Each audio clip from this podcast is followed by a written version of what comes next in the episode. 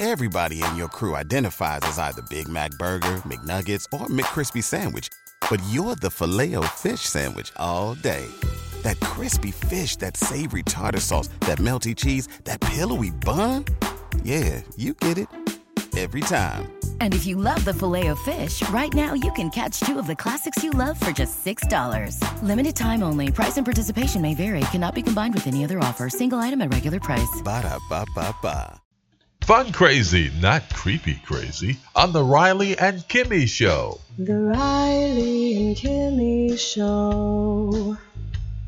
The Riley and Kimmy Show. Toys, movies, comics, and so much more. The Riley and Kimmy Show. And the more that you listen, the more that you'll know. The Riley and Kimmy Show. And welcome to this episode, a Monday edition. That's right, we're happy about it. It's a Monday. If you're listening to us today, it's uploaded episode number 927. Kimmy! I got one name. Kenny. Is right next to me. Hello, everybody. Hello, everybody. Everybody, everybody, everybody, everybody. Hi. Hi, I am your host, Patrick Riley. I am the villain of the story. I am, and the hero is Kimmy. Hello, Kimmy. How are you? I'm doing well. How are Uh, you? I am doing very well. Are you all rested and ready to go for episode 927, a Monday episode? yes, I am. And by the way, we were going to have you just do a, uh quick review, even though this thing's been out forever, but it took you forever to watch it. What is Kimmy's review of Jessica Jones? Oh, um, I I liked it. I'll watch it again. I'll watch next season. Okay, you're looking forward to that. I like her. I um, yeah. Yeah, she I- reminds me of somebody.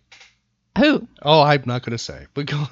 I, I, Christina Ricci. she does actually, or Eva Green a little bit. Yeah. And in the real world, there's some some of her that I see in you in that character. Uh huh. Yes, I do, people. And I'll share that at one of our upcoming events. What else are we going to say about? Uh, No, and and uh, well, of course, you know, having David Tennant in it didn't hurt because he's great. I like him. Okay, so you looking forward to her meeting Daredevil? Yeah. Rumors are that possibly Ghost Rider will be the next villain who will appear Oh. before he goes, you know, good, whatever. Unknown, unconfirmed. That is the case. Huh. So they are, uh, you know, gearing up for production for that. So Okay. yeah, I, I liked it for the most part. Mhm. Didn't like the ending. Okay. That's the only part. Just didn't care for the ending, the very ending. Okay. Yeah. All right. Yeah, I kind of miss it. You miss. Uh, It's you always miss- sad to watch that last episode and then you can't watch another episode for a whole year. Well, you know, Kim, Kimmy does not binge watch. She watches maybe one, two episodes at a time per day when she decides to watch these shows. You're not Mhm. one that just sits down and watch them nonstop all the way. And that last season of House of Cards, Kimmy made it through one episode, and I don't think you're going back to no, that one. no. all right, all right. But we found something better. Oh, and Kimmy will be talking about that in the near future, right? Yes. All right. Well, thank you. Thank you for playing reviewer and. and I like you know, Netflix. it- well, yeah. Thanks for the endorsement of Netflix, there, Kimmy. Well, that's where Jessica Jones is. Yes, it is. That is where she is in Daredevil. Daredevil. And soon Luke Cage, Power Man, will be. And soon the Punisher. And the Defenders. All of Mm-hmm. them right there. That's Kimmy's endorsement. Not necessarily mine. Here on the Riley and Kimmy Show. Kimmy, moving over to nerd news and pop culture news and also some things that are happening in the non pop culture world. I don't know if you caught bullfighter fatally gored by bull in Spain during a live TV broadcast. Oh, my. Yes, two men were killed by bulls during bullfighting events in Spain on Saturday, according to multiple records. One was a professional bullfighter, Victor Barrio, whose tragic death occurred in front of live spectators, and also television viewers were able to see this happen during a competition that happened in Spain Saturday afternoon. That's according to Reuters. The 29 year old was killed when the bull's horn fatally pierced his chest. Now, his death marks the first Spanish bullfighter to die in the ring since 2000. That's according to Reuters. The BBC confirms, saying that the last matador to die in a bullfighting incident in Spain was in 1985. Now, they don't hurt the bull because of that, do they? I would assume they probably do. I don't know. Because that's just what bulls do, and you're you're I Basically teasing the bull, aren't you? Or they yeah they do things to agitate the bull. yeah. So I, will- hopefully the bull's okay because it's not his fault. I mean, he's just doing what bulls do. I don't know if the bull then becomes a special bull because it's, you know, it. I have no idea if it, the bull then becomes even more valuable or not. I'm not certain about that. There's an episode. It's funny you mentioned it, and we now tie it into a nerd thing. I wasn't even thinking of this. There's a classic episode of Columbo with Ricardo Montalban playing a a matador who kills the bull that kills his friend, but he actually caused the bull to kill the person he knew. Mm, Uh, so that had a, a tie-in okay. there in a All way. right. Now, another Spanish man was killed during the famous running of the bulls at the age of 28. One of the bull's horns pierced his lung and heart while he was trying to come to the aid of another. This man is the second person in two years to die during this specific event.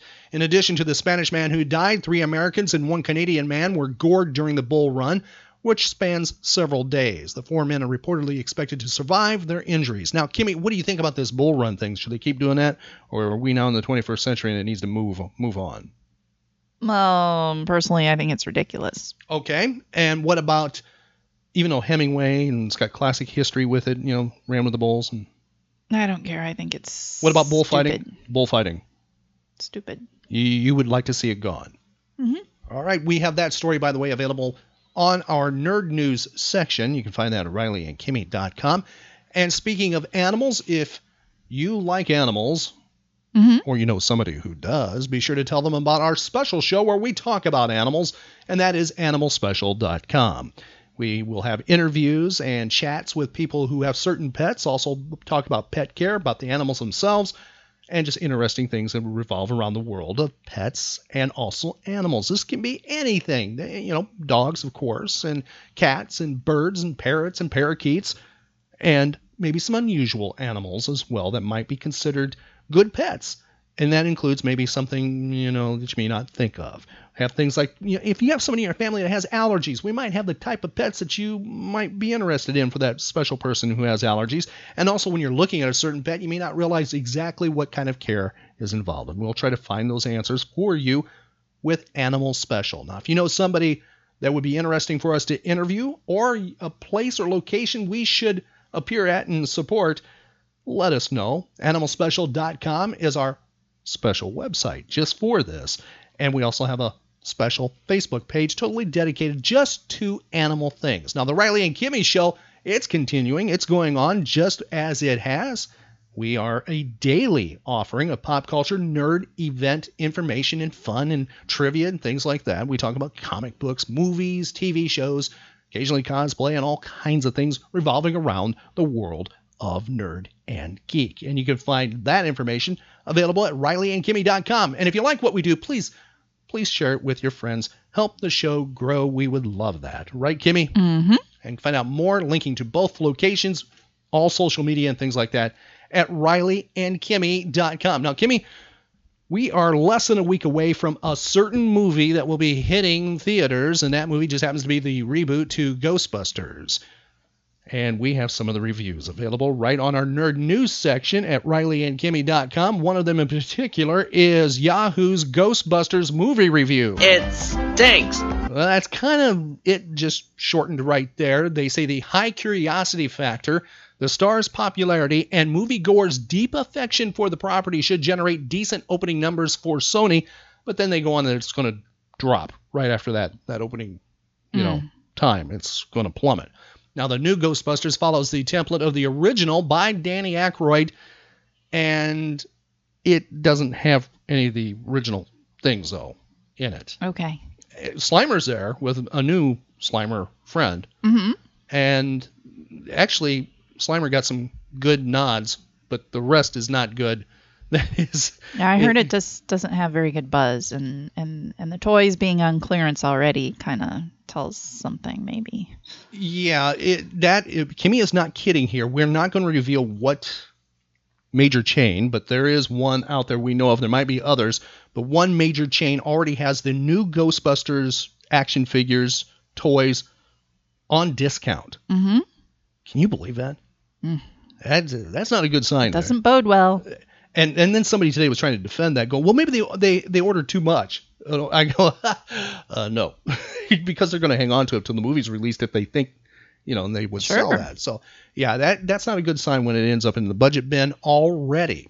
But there's also a lot of uh, reports on this uh, this reviews that we do have, or the one we specifically have from Yahoo on our website in the nerd news section. It, it talks about how the movie basically has no juice, short on both humor and tension. The spook encounters are basically a collision of CGI that is nothing. They say there's no real suspense or fear in that. And hmm. you can check it out with their own words as they really go down the world of being movie critics that movie critics get paid to do, you know, judging lighting, sounding, acting, directing, all that kind of stuff. Hmm. So, do you have any desire to see that movie coming up next or this coming weekend, Kimmy? Absolutely none. None, zero. Even just let's just say for the fun of it, if you had an opportunity to see that movie for free, do you want to see it? No. Oh wow. There we go. Now, if you want to play movie reviewer, if you happen to see it, if you're one of those that says, "Hey, I want to give it a shot," I don't care what any movie reviewer says. That's fine. We'd love to hear from you too. You can play movie reviewer because you're the one that really matters. I that kind of review means more to me than paid movie reviewer. You know, somebody who's paying out of their own pocket sees a film. It matters more to me. I think it's more important. Mm-hmm. Okay. All right, Kimmy. My question for you on this July 11th: Are you ready to play nerd and pop culture geek trivia? Woo, yeah, let's go.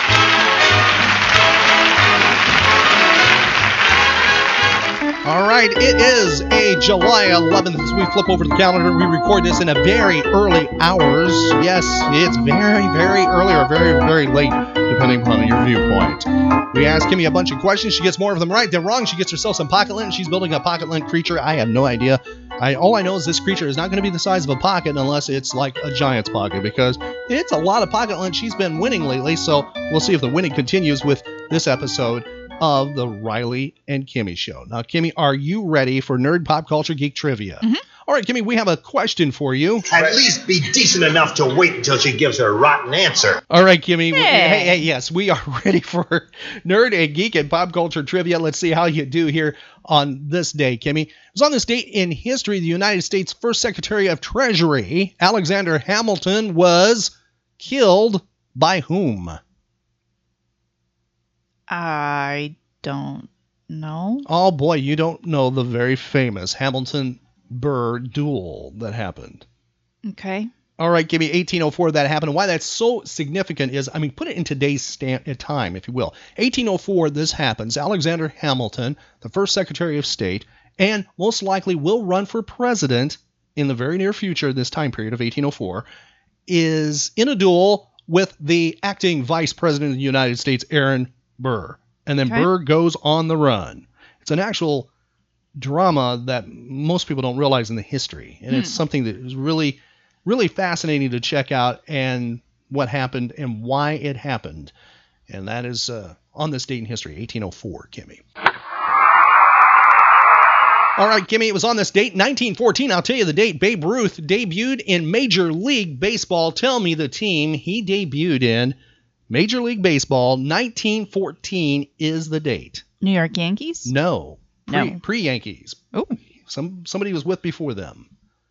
Um Cincinnati Reds? It was the Boston Red Sox, Kimmy. Okay. It was on this date in history, 1962. The first transatlantic TV transmission was sent through Telstar 1 satellite. We asked you about Telstar in a previous episode of the Riley and Kimmy Show, remember?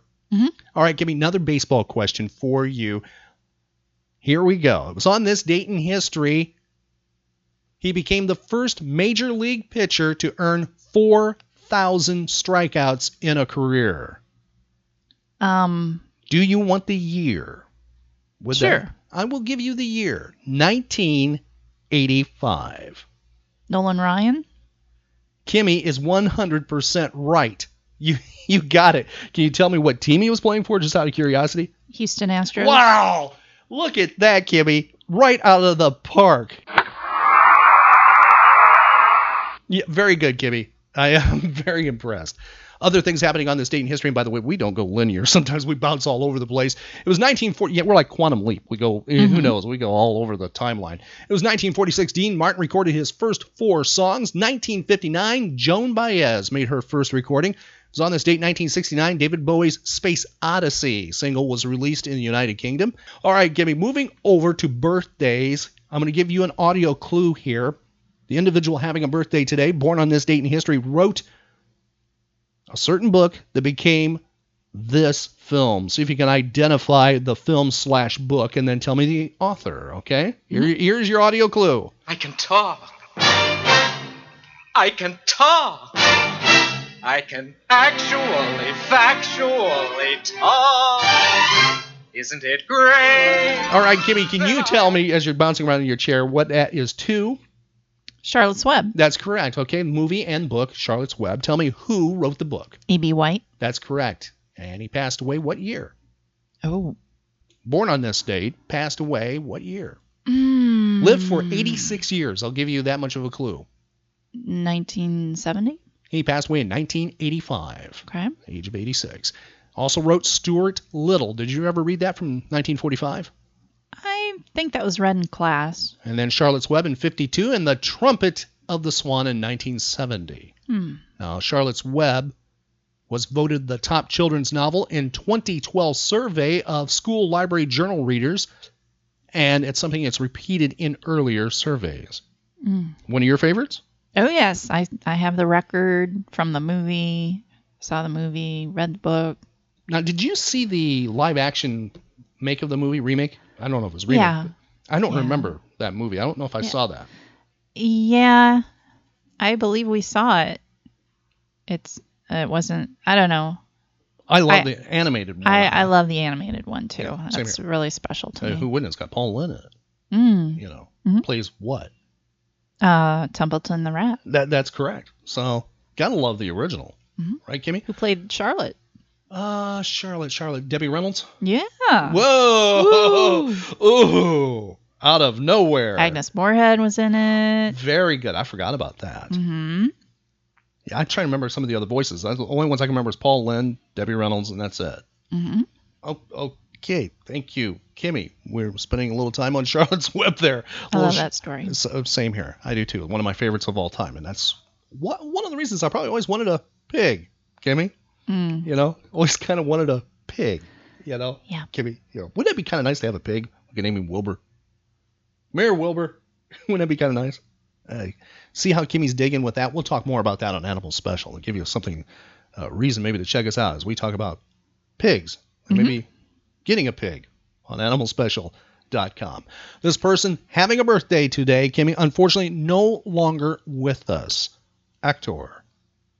You ready? Mhm. Here is your audio clue. I have two of them in case you need them. Here is clue number one. Moses, Moses, nothing of this earth can make me bow to you, Moses. They shall remember the name of Moses. One of the most powerful reads of all time. Singer, dancer, actor, director as well. Tell me who that is. Yul Brynner. That's correct, Kimmy. Did you ever see him in The King and I? Um, I don't think I've watched the whole movie. Have care that head shall never be higher than mine. When I shall sit, you shall sit. When I shall kneel, you shall kneel. Etc., etc., etc. One of my favorite musicals of all time, too, and that is The King and I. When did he pass away, by the way, Kimmy? Um, in the 70s. No, he did not. He was around in the 1970s, did the science fiction movie Westworld. He played the uh, gunslinger in that movie. Hmm. He was around in the 70s. Can you tell me when he passed away? In the 80s. That's correct. 1985. Okay. And Later than I thought. yes, he passed away of cancer, lung cancer, which was from smoking. And I will not play. He did a, one of the most remarkable things on earth is he did a public service announcement commercials about smoking and what it did to him uh, that he recorded knowing he is dying Mhm. and he didn't i don't know what the arrangement was but he knew or he wanted them not to make these public air them till he was dead and they started airing like right after he died Mhm. and he makes reference that if you're watching this i'm dead Yeah. very powerful and Mhm. i mean i cannot imagine you know uh, what he was going through at the time. I mean, I, I don't even know if you realize he did The King and I over 4,600 times on Mm. stage. Wow. And he was at the 4,000th performance, getting ready just hours before his 4,000th performance, and he was having problems. He thought maybe with his vocal cords a little bit. He was noticing, so he went in and they found a lump on his vocal cords, but they actually determined he had inoperable lung cancer right then, Mm. right before that 4,000th episode. But his vocal cords were not affected at all. And he went on to continue to perform over 600 more shows Wow. before he did pass. Unbelievable. Mm-hmm. Yul Brynner. Love his work. Hmm. All right, Kimmy, moving over to this, see if you can identify this person. I'm going to give you, a, this should help in case you don't know. This person did acting way before you were born and on in various things, not major headliner at all. Here is your audio clue. Tell me who this is. Well, it's a well-known fact that Annie always smoked funny cigarettes. Well, actually, what? Who? Arf! Arf! He ate her only dress. Well, she only has one dress. Or one no, no, no, dress? just watch it. Yeah. Her only dress. She has Only one dress. dress. Has a little white Peter Pan collar. yeah, I remember that. Okay, that's enough. I could say what I wanted to say to you on the air. You'd sorry. Now, does Kimmy? Kimmy's shaking her head there, but she knows who this is. Can you? You can? You, any guess who that is? Now, I'll give you a clue here. Here is the game show. See if you can identify the game show she was on. Oh, What's the game show? match game. All right, Kimmy. Knowing it's match game and knowing the answer that was given there, and with that voice, do you now have a answer who that birthday person is? Brett Somers. That's correct. Brett Somers married to whom? Jack Klugman. That's correct. They never divorced, by the way. They separated, but they never divorced. Hmm. And you can see her on The Odd Couple playing his ex-wife Blanche. Hmm. And by the way, he got her the role on Match Game Hmm. because he was the first one of the first well he was the first set of panelists. He was part of that. And she was not. And he said hey she should be on the show. And this was 1973 so she was brought in. He got her the gig and he left. She stayed on. Okay. match game who was who'd she sit next to? Richard Dawson. no richard dawson's in, in the bottom center. She's in the top center Oh, Charles Nelson Reilly. That's correct. Charles Nelson Reilly is who she's she's next to. See, I, I love that show, and you can catch that by the way on Buzzr TV, right, Kimmy? Mhm. All right, Kimmy. Moving over to some other birthdays. I'm not going to ask you who these people are or their ages because I have a feeling you would have no clue.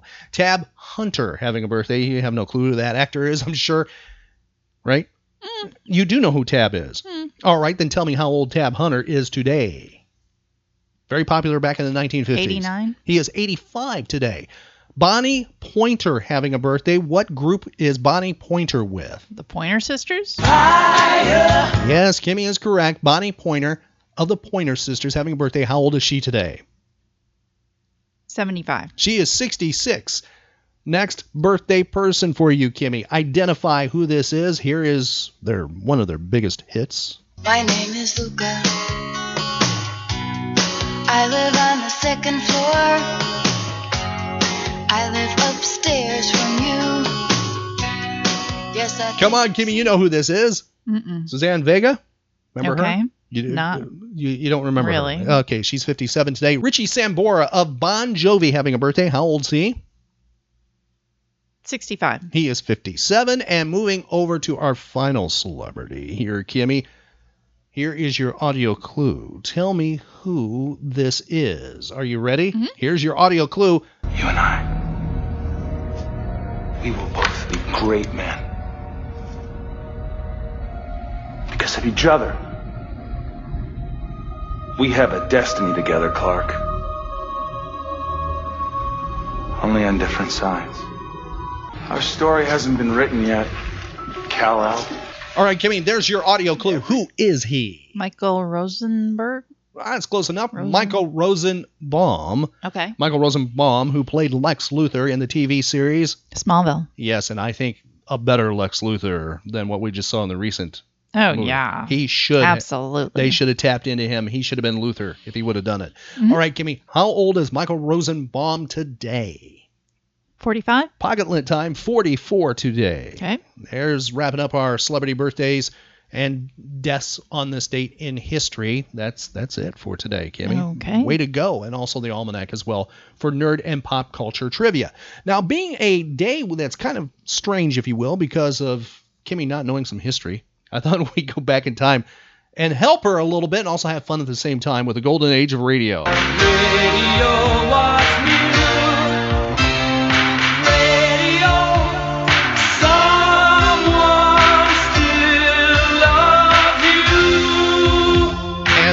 is the Riley and Kimmy show going back in time to the old time days of radio. Old time radio, it's called OTR, Golden Age of Radio, when they did the theater of the mind.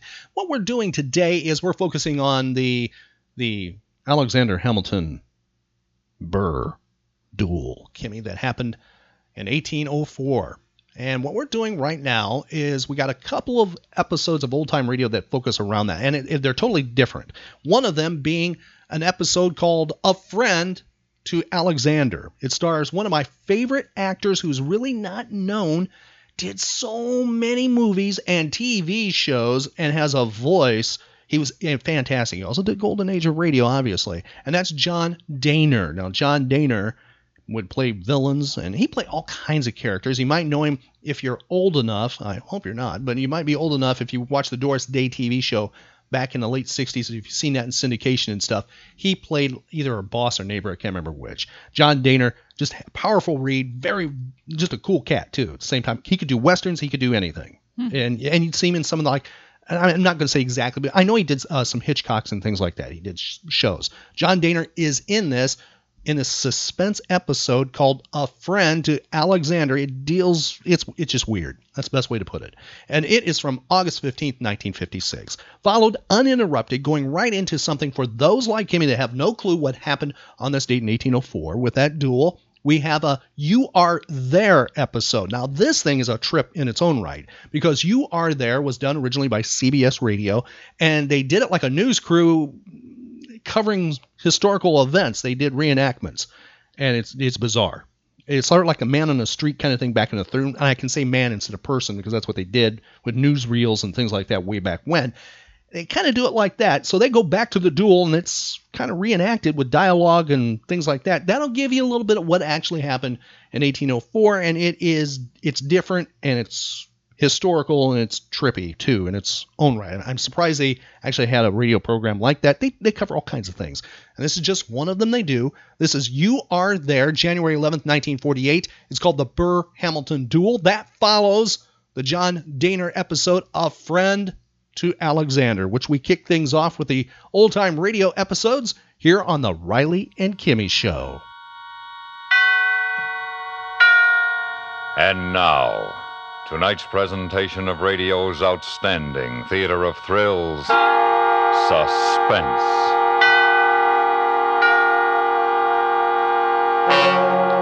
Tonight, we bring you a classic short story by James Thurber. So now, starring Mr. John Dehner, here is our suspense play, A Friend to Alexander.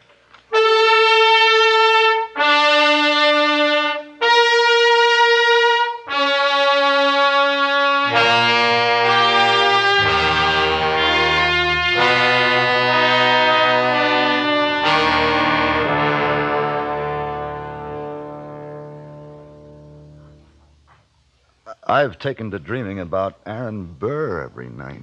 What for? How do I know what for? What for, the woman says. You do look tired, Harry. Well, a session like I had last night is worse than no sleep at all. I should look tired. Aaron hmm. Burr. He's a funny person to be dreaming about nowadays. I mean, with all the talk about the A bombs and the H bombs and the election and everything. I, I wish you'd go see Dr. Fox. Oh, nonsense. Well, maybe you need some different vitamins. Or maybe some of those new pills. Those, um, uh, Starax, uh, uh, Aratrix. Uh, what do they call them again? Uh, Reserpine, chlorpromazine, one of the tranquilizers? no, no, it's another name. Oh, Ataraxix. Oh, that's it. Ataraxix, tranquilizers, all the same thing. Well, maybe you need some of those. They're supposed to do wonders for people. All I need is to stop seeing Aaron Burr every time I close my eyes. I don't see why you see him in your dreams. Where do you see him? Oh, places, maybe Washington Square, Bowling Green, or on Broadway. Right here in town? How odd. Well, he lived in New York, you know. I'll be talking to a woman in a Victoria or a woman holding a white lace parasol. Oh? And, yeah, and suddenly there's Burr, bowing, smiling, and smelling like a carnation. Uh, Harry, will you get me a cigarette, please? Sure. He'll be telling us stories about France and getting off his insults. And... Here you are, Bess. Hey, when did you start smoking before breakfast? Just hold the light where I can reach it, please. All right. Who is the woman in the Victoria, Harry, Hmm? What? that you dream about? Oh, How do I know people in dreams? They're nobody at all or everybody. You see Aaron Burr plainly enough. I mean, he isn't nobody or All everybody. right, all right, but I don't know who the woman is. Maybe it's Madame Jumel or Mittens Willard or a girl I knew in high school. It's not important. Who is Mittens Willett? Well, she was a famous actress 75 years ago or so. She's buried in an old cemetery on Second Avenue. Oh. Oh, goodness, you're so well read. Hmm. It's very sad about Mittens Willett, isn't it? Why? Why is it? Well, I mean, she probably died young. Almost all women did in those days. Oh, Harry, please, don't pace back and forth like that. You, you know what he did? I was standing talking to Alexander Hamilton, and Burr stepped up and slapped him in the face. Alexander Hamilton. My goodness. Yes. And then when I looked at Hamilton, who do you suppose he was? I don't know, dear. Who was he? He was my brother. The one who was killed by that drunk in the cemetery.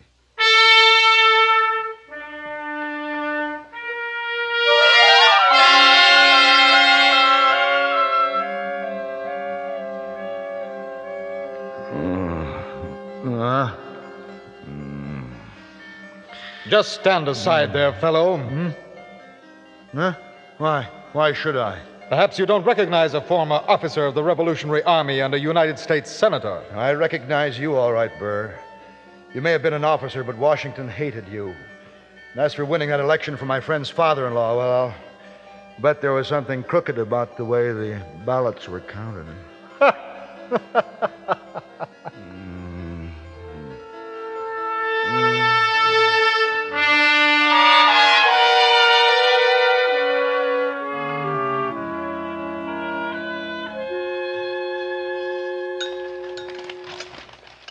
More bacon, Harry? Another egg? Huh? Did the Giants win last night? It is the Giants you like, isn't it? I wish he'd go back to France and stay there. Who, dear? What do you think? Oh, you mean Aaron Burr. Did you dream about him again? Huh. I don't see why you dream about him all the time. Um, don't you think you ought to take some luminal? No, no, no, no. Last night he kept shoving Alexander around. Alexander? Uh, Hamilton. I certainly know him well enough by this time to call him by his first name. He hides behind my coattails every night, practically. Oh, Harry, dear. You shouldn't dwell on your nightmares or, or whatever they are. Ooh, that's what they are. There's no mistake about it. We ought to get out in the country over the weekend. Why don't we go to the old Drovers Inn? You like it You there. know, Hamilton has not only become my brother Walter, but practically every guy I ever really liked. Well, that's just natural, I guess. Well, of course it is, dear. Uh, Harry, I do wish you'd go to Dr. Fox. I'm going to the zoo and feed popcorn to the rhinoceros. That makes things seem all right. For a little while, anyway.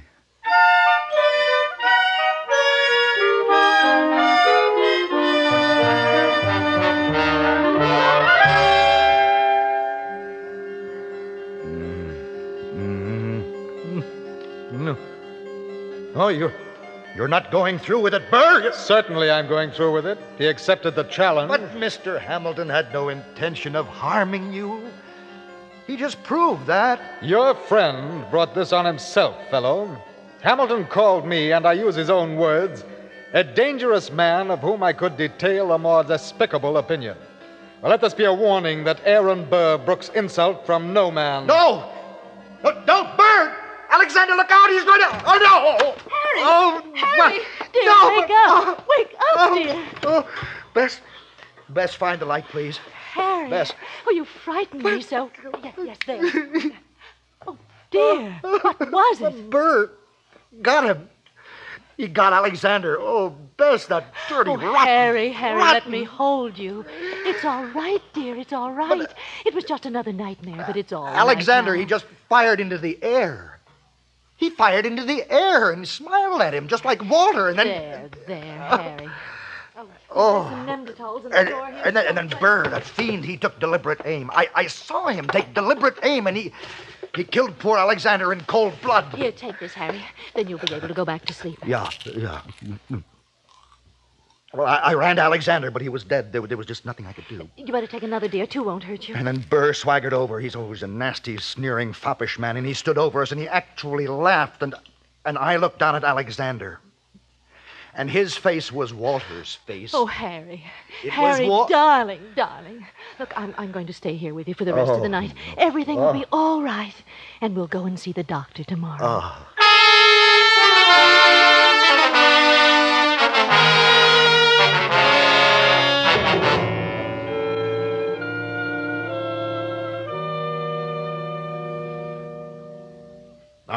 Now, just what seems to be the trouble, Mr. Andrews? Nothing seems to be the trouble. He has nightmares, Dr. Fox. Oh, I see. You look a little underweight, perhaps. Are you eating well, Mr. Andrews? Getting enough exercise? I'm not underweight. I eat the way I always have and get the same exercise. Now, Harry, your appetite certainly isn't good in the morning. Well, naturally not in the morning. You see, Doctor, I, I think he's worried about something because he always has this same dream. Same dream, eh? It's about his brother Walter, who was killed in a cemetery by a drunken man. Only it, it isn't really about him. It's Aaron Burr and Alexander Hamilton. Mm-hmm. well, very few people are actually killed in cemeteries. Uh, well, um, would you mind stepping into the next room, Mr. Andrews? May as well begin with the electrocardiograph and proceed with basal metabolism, cranial microcardiogram.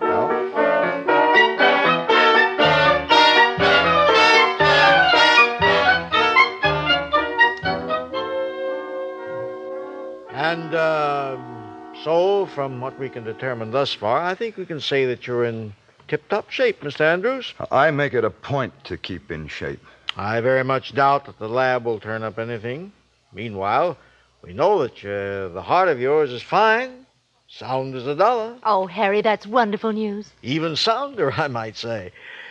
if uh, my bent was toward economics rather than medicine. The Yeah. pills I uh, gave you will fix up any temporary difficulty you may experience in uh, falling asleep. Well, it wasn't the falling asleep, Dr. Fox. It, it was what happened after he got there. Yes. hmm Well, you might uh, call me in a week or so, Mr. Andrews. Yeah, I'll I'll do that. Come on, Bess. Goodbye, Doctor, and thank you so much. Not at all. Nice to see both of you. Well, I hope you're satisfied. There's nothing the matter with me at all. I'm glad your heart's so fine. He said it was fine, you know. Well, sure, it's fine. Everything's fine. And I was thinking, dear, now that Alexander Hamilton is dead, you won't see anything more of Aaron Burr.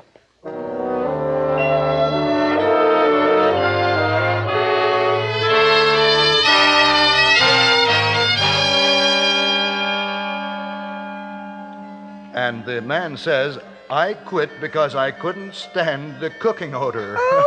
Oh, Mr. Andrews, how priceless. yeah, I, I thought it was rather funny myself. I fail to see the humor. I thought it rather coarse. Oh, it's you, Burr. Why don't you leave, my good man? I'll leave after I've had a talk with you, maybe, not before. I see. Lovely ladies, will you excuse me for a moment? Certainly, Mr. Burr. Come, ladies. Now, my good man. And don't you, my good man, me, you murderer. I presume you refer to the affair of honor in which I engaged Hamilton? you know darn well I do. Let me say merely that had I been called a murderer by one more nearly my equal, I should deal with him as I dealt with Hamilton. Just who are you, anyway, ubiquitous clod? I am Henry Andrews. Harry to my friends. I'm an architect. An architect. And you presume to converse with a soldier, a barrister, the second highest elective officer of the Republic, and a gentleman. Well, you may be all those things except the last one, but you disobeyed your superiors in the Army. As far as I'm concerned, your kind of lawyers are on an ethical level with jockeys. You're vice president, all right enough, but you tried to double cross Jefferson so you'd get the top job. And, and don't go calling yourself a gentleman because you deliberately shot Alexander after he had fired his bullet into the air. But I fired mine with my eyes closed. You what? Certainly. Or as my French friends say, certainement. Oh, and incidentally, don't you and your French friends try any funny business with that Mexican conquest and settlement deal either. You're liable to end up in court on a charge of treason. We were discussing my marksmanship. Let me inform you that I have upon occasion hit the ace of spades at 30 paces blindfolded. I'll bet. If you were not so far beneath me, I would send my seconds to call upon you. Henceforth, be on your good behavior, fellow. I shall have one of my lackeys give you a taste of the riding crop.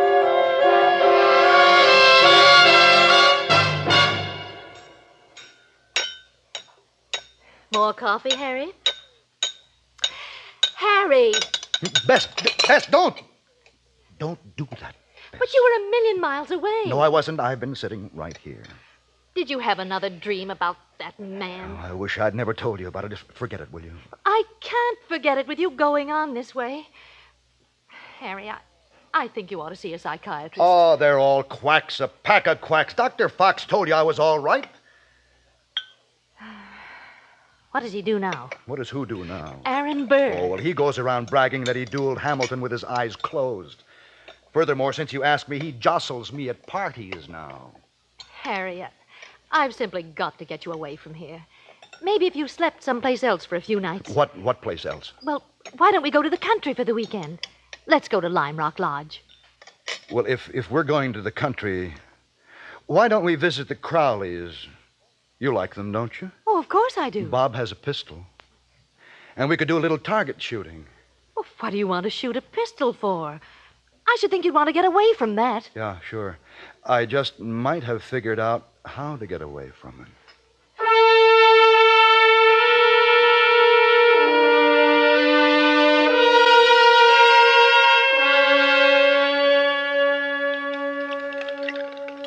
Sister, 50 times just as fast as you can. Aha. That's the secret of a martini, boy. well, nobody makes them like you, Bob. ah, thank you.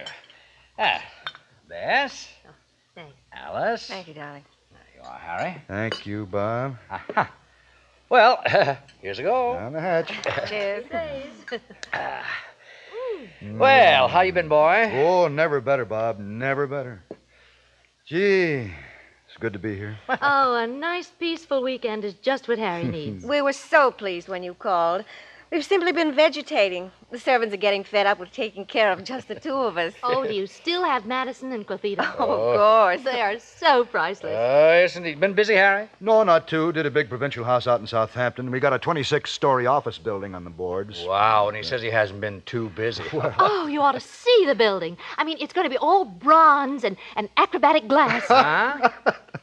Excuse me while I kiss my wife. She, she means with actinic glass and copper, dear, but Mm, I wouldn't know what to do without her. oh, you kids, you don't change a bit. Yeah, married 14 years and still on a honeymoon. Uh, it's 15, isn't it, dear? Yep. Well, um, how about refills? Can't let the eyes dilute the vermouth. Oh, as soon as I check Lotita on dinner, dear. Oh, want to come out to the kitchen and say hello to her, Bess? I'd love to. Don't you boys go drinking our dividends. Oh, lots more where that came from. Oh, here you are, boy. These are the greatest. Thank you. How's it with you, Bob? Oh, couldn't be better. Least now that you're here. Eh, Kind of a lonesome grind finishing the book. I'll bet. You got it all buttoned up? Well, just about. Um, excuse me for bringing it up, Harry, but um, you feeling better about Walter now? Oh, yeah. It was just one of those things. No use brooding about it, I guess. The guy who killed him's put away. Sure. Oh, I know how tough it was, but now you've got the right slant on it. Well, sir, what can we offer you in the way of a pleasant weekend? Just what you always give us some relaxation. The first thing I want is a good night's sleep. Oh, well, this is the place to get it. Uh, come on, drink up there, sir. Sure. Hmm. Hey, you still fool around with your target pistols? Uh, yeah, yeah, every once in a while. I got me a pip of a set, new ones, the latest. Let's try 'em out tomorrow. See if you can teach me to hit a barn door or something.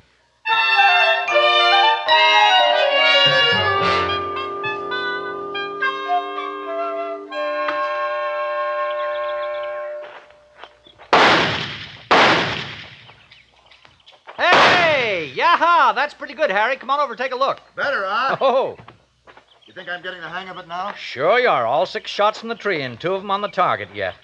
Hey, they are at that. Well, not exactly bullseyes, but look, this one's just a shade above the outside ring. Yeah, that's a lot better. Sure.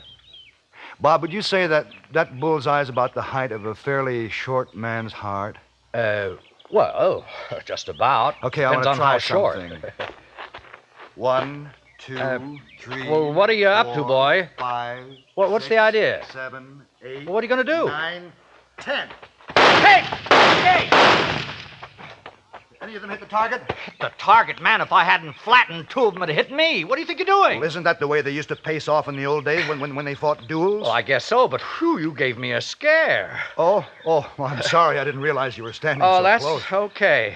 Well, uh, come to think of it, Harry, I don't think they paced off with the gun held straight up in the air like you did. I think they kept their arm hanging, you know, straight down. Oh, Yeah.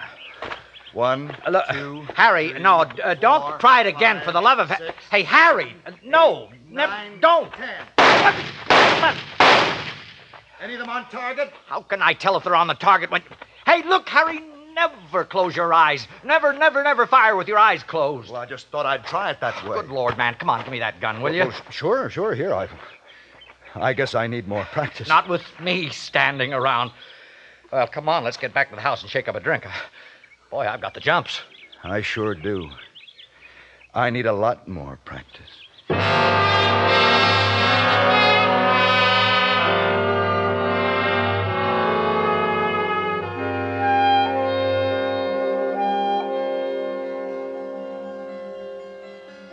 As I so aptly put it to General Arnold at Quebec, a defensive strategy may save men, but an offensive force wins the battle. That's why I hate you, Burr. Human lives mean nothing to you. Ah, observe now who says he hates me. Henry Andrews. One Henry Andrews, an architect. Look, don't don't you ever push me again. One Henry Andrews, an architect. A menial laborer. Now you just wait a minute. You have to go to college to be an architect, you know. I fail to recall the subject on the curriculum at the College of New Jersey, where I matriculated. Well, maybe they didn't teach it there, but look what College of New Jersey turned out to be. Princeton. And you're bragging. May I remind you of your previous conversation? The one in which I discussed my unerring marksmanship? May I remind you that you killed my friend Alexander? A friend to Alexander. Use care, my man. The phrase might well make an epitaph. Well, challenge me. Go ahead. I dare you. I dare you. Harry! I dare Harry, you, Burr. I wake dare up, you. Just, please, just- wake Huh? up, dear. Huh? Harry! Bess, don't, don't, don't shake me like that. Darling, you were practically shouting. Hmm. And it's only four o'clock. You wake Bob and Alice. One Henry Andrews, an architect. That's what he calls me now. Oh, I hoped you weren't going to dream about him anymore. I thought if I brought you up here, you It's might... him or me, Bess. I, I can't stand this forever. Oh, neither can I, Harry. Oh, Bess, dear, it's all right. I'm sorry. Look. Now, look, honey, you go back to sleep and forget the whole thing. It'll be daylight soon. I'm going to sneak out very quietly and get some air.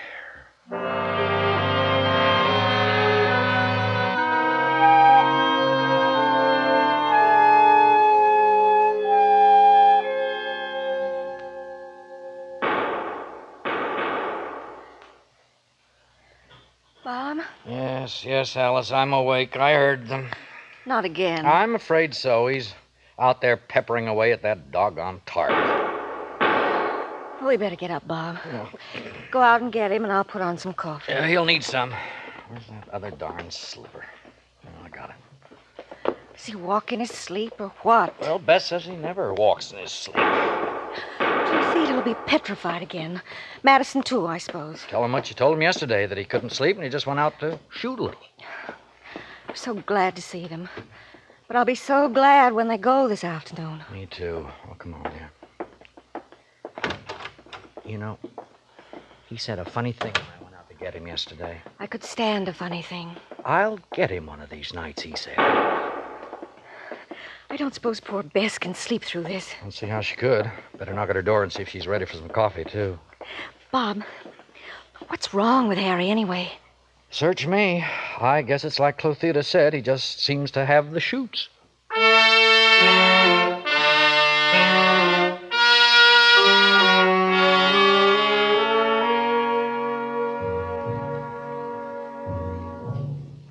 I'm sorry the weekend turned out like it did, dear. No, it's all right. I thought it might work, too. And in a way, may, maybe it did work. Well, it does seem good to be home. I mean, our own apartment and our own things, our own schedule. Yeah, this is better. Another nightcap, Bess? No, dear, but you go right ahead. Yeah, I'll have one more splash and then turn in. Oh, golly, I'm tired. Harry, Oh. Why don't you sleep in my room tonight? Well, you'd keep shaking me all night to keep me awake. No, no, I wouldn't, dear. Only if you. You're afraid to let me meet him. Oh, I am afraid, Harry. Terribly afraid. Well, why do you always think everybody else is better than I am? I can outshoot him the best day he ever lived. That isn't what I meant about being afraid. Furthermore, I have a modern pistol. He has to use an old fashioned single shot muzzle loader. Is that quite fair, Harry? What do I care if it's fair or not? Please don't be mad with me, Harry. Harry, I. Oh, I'm so unhappy. I'm I'm sorry, dear. Uh, don't you worry about me, Bess. I'll be all right. I'll be fine. We, we'd better go up, dear. Now, please don't. Don't cry anymore. Well, I. I I'm tr- trying to stop. Sure. Sure. Now, now, good night, kiss, darling. Everything's going to be fine. I'm ready to take care of everything now. No matter what happens, I love you, Harry. I've loved you more every day we've had together. Kiss me again, dearest. Kiss me just once more.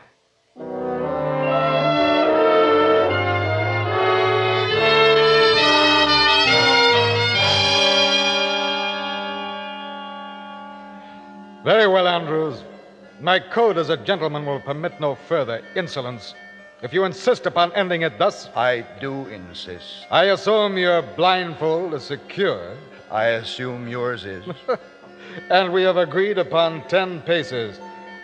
Well, are you ready, fellow? You bet I am. One, two, three, four, five, six, seven.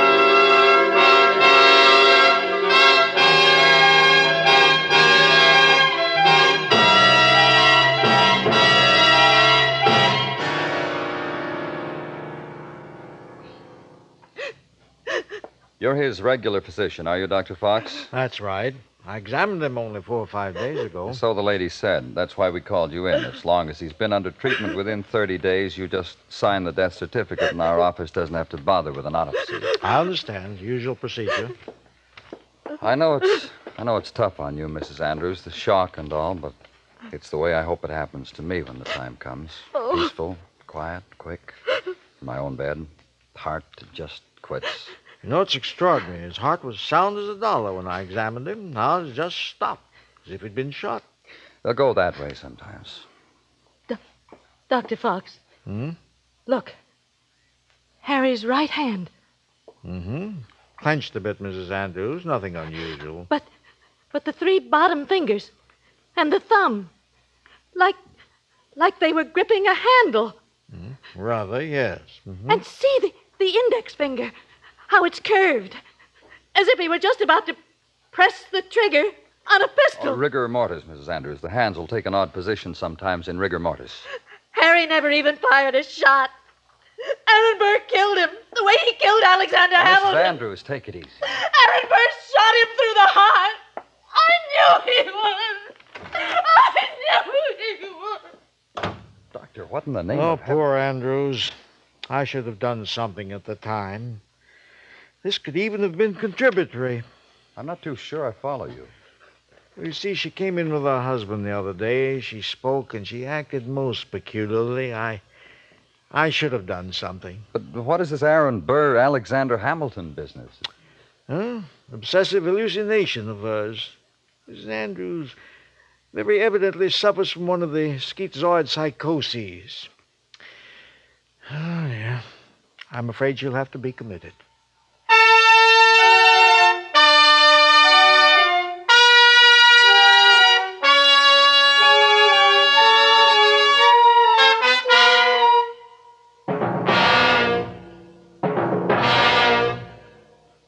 Suspense. in which Mr. John Dehner starred in tonight's presentation of A Friend to Alexander. Be sure to join us again when we bring you another presentation of radio's outstanding theater of thrills. That's next time on Suspense.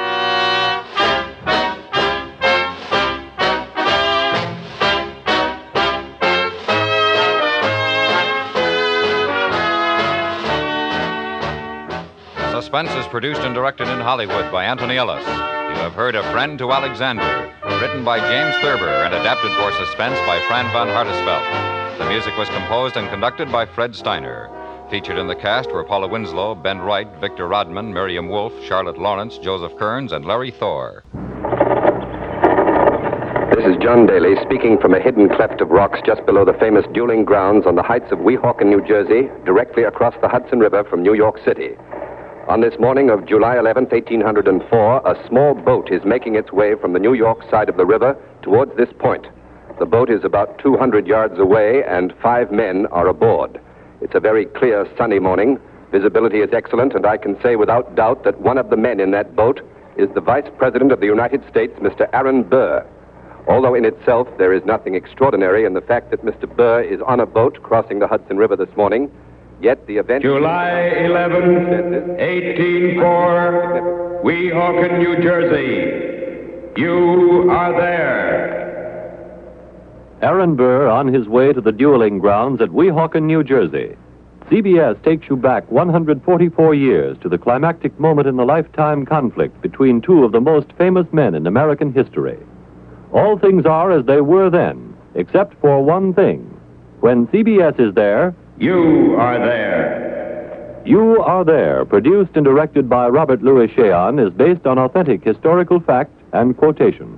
And now, July 11, 1804, the dueling grounds at Weehawken, New Jersey, and John Daly. approaching this shore on this morning of July 11th, 1804, means we believe that Mr. Burr is coming to this famous dueling ground to fight the leader of the Federalist Party and this nation's first Secretary of the Treasury, Mr. Alexander Hamilton. You will naturally ask how CBS comes by this intelligence, since there has been absolutely no indication that a duel between Colonel Burr and General Hamilton was in the offing. CBS heard a rumor that the duel would take place here this morning, and here is Ned Calmer to tell you about that rumor.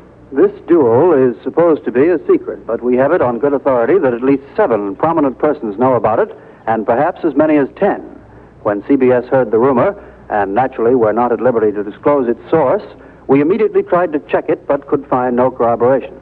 However, as John Daly has just told you, Colonel Burr and General Hamilton are old political enemies. John and I have been hidden here in the rocks below the dueling ground since dawn.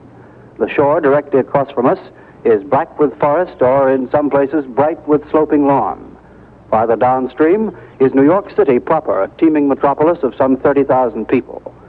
There was always the possibility, of course, that the rumor of the duel would prove false, but as soon as we recognized Colonel Burr on that boat, we knew that the rumor was true, and we went on the air to bring you an eyewitness account of this affair. John, you've been studying the boat while I've been talking. Do you recognize any of the men with Colonel Burr? Well, I've recognized two of them. One is Mr. Matthew Davis, a New York politician. The other is Mr. William Van Ness, a well known New York lawyer.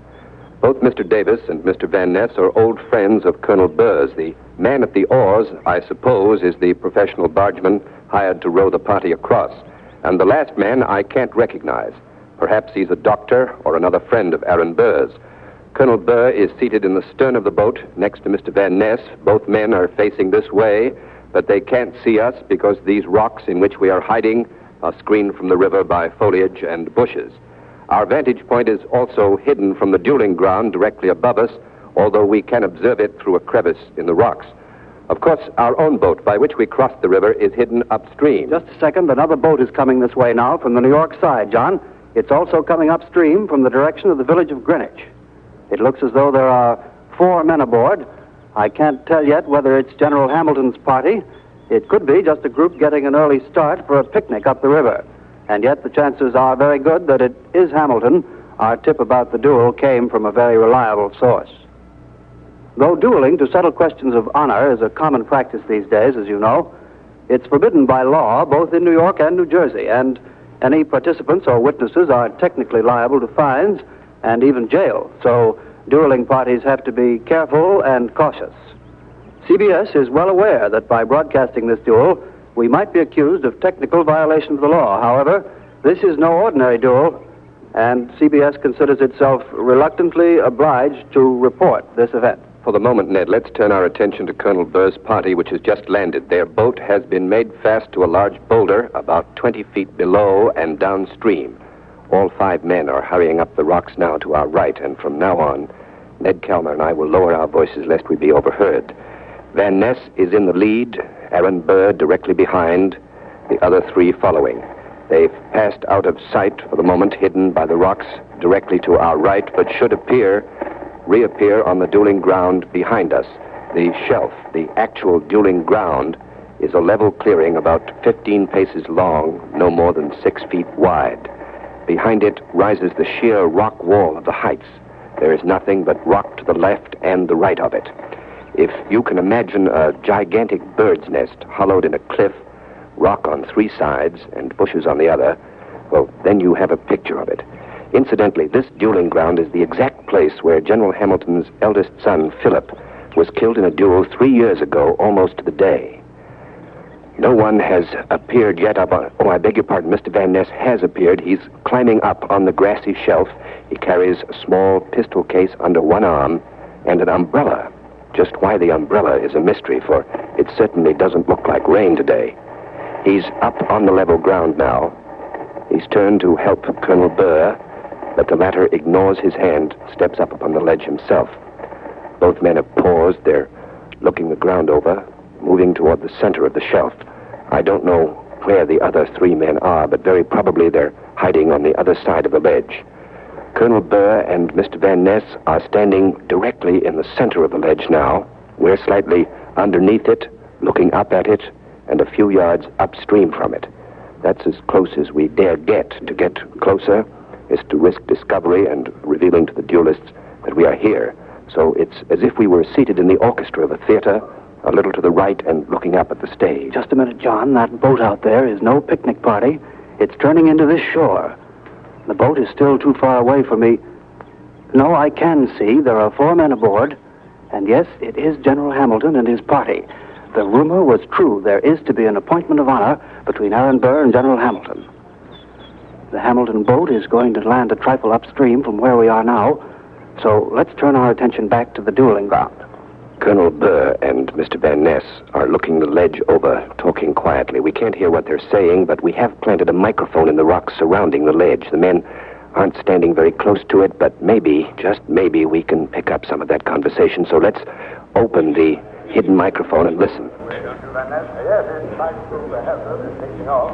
Now, suppose you take that side and on here. Very well. We can lay our toast on this car. Be careful of the dislocation. Yes, I, I'll put it down here. As we feared, the men are too far away, so we might just as well shut that hidden microphone off. Both Burr and Mr. Van Ness have taken off their coats. They've laid them on a log, along with a pistol case and that umbrella. If our vice president is nervous, he certainly shows no sign of it. As a matter of fact, you might think that once the ledge is cleared to his satisfaction, he'll spread a lunch out upon the grass and then sit down and enjoy it. They've paused now. They're looking over the ground that they've cleared of shrubbery and underbrush, talking to each other, seated on a log, waiting patiently. Both of them are very calm. The Hamilton boat is landing now. As we explained, it's only about 20 feet from here down to the river, but the boat is landing upstream about 30 yards as I make it to my left. The sun is shining on the backs of the four men. There's General Hamilton. Yes, I recognize David Hosack, General Hamilton's personal physician, the well known New York doctor. I don't know who the fourth man. Yes, yes, I do. He's Nathaniel Pendleton, the prominent consular at law. Both of the duelists, please notice, have lawyers as seconds. Van Ness, Burr's man, is a lawyer, and so is Pendleton, acting for General Hamilton. These names may prove confusing, Ned, so let's get it straight. Pendleton is Hamilton's second, and Van Ness is Burr's. That's it. And now the boat has touched the bank. The bargeman is jumping ashore, making fast. Mr. Pendleton is on land, followed by General Hamilton. Now Dr. Hosack. Pendleton and the general are now coming up over the rocks to the dueling ground. Dr. Hosack and the bargeman are directly below us. They seem to be headed for the hideout where Colonel Burr's friends are located. Colonel Burr and Mr. Van Ness haven't moved from that log they're sitting on. At this moment, they look like two statues. Over Mr. Pendleton's head is appearing over the ledge. Now he's on solid ground. General Hamilton quickly following. They're both watching Colonel Burr and Mr. Van Ness. Colonel Burr picks up his black silk coat from a log. He's putting it on, bowing to the new arrivals, and they, in turn, acknowledge the greeting. Now they're all grouped within a few feet of each other, somewhat closer to our hidden microphone. Let's try it again. Well, master, we knew you eventually arrive. Shall we get on with it? By all means. I. Very well. That's really unfortunate. I'd give anything to bring you that conversation clearly, but the men keep moving, so we'll close the mic again. Hamilton has said very little so far. Burr has said nothing at all. Neither of the principals has spoken one word to the other. The seconds seem to be doing all the talking. Mr. Pendleton is carrying a pistol case, not unlike Mr. Van Ness's. Undoubtedly, Dr. Hosack is here to attend either man. Everything seems to be quite friendly. But the seconds are opening the pistol cases, drawing forth the weapons. They're really going to fight. We had hoped that this would not happen, but it is happening now. The seconds are examining the pistols carefully. They both seem to be satisfied, and they've begun to measure off the ground while Burr and Hamilton look on. Seven, eight, nine, ten. Exactly ten paces. They're marking the spots where the contestants will stand and fire. Duelists do not place their backs to each other, then walk the ten paces, turn and fire as is done in Europe. Here, in this country, they fire from fixed positions.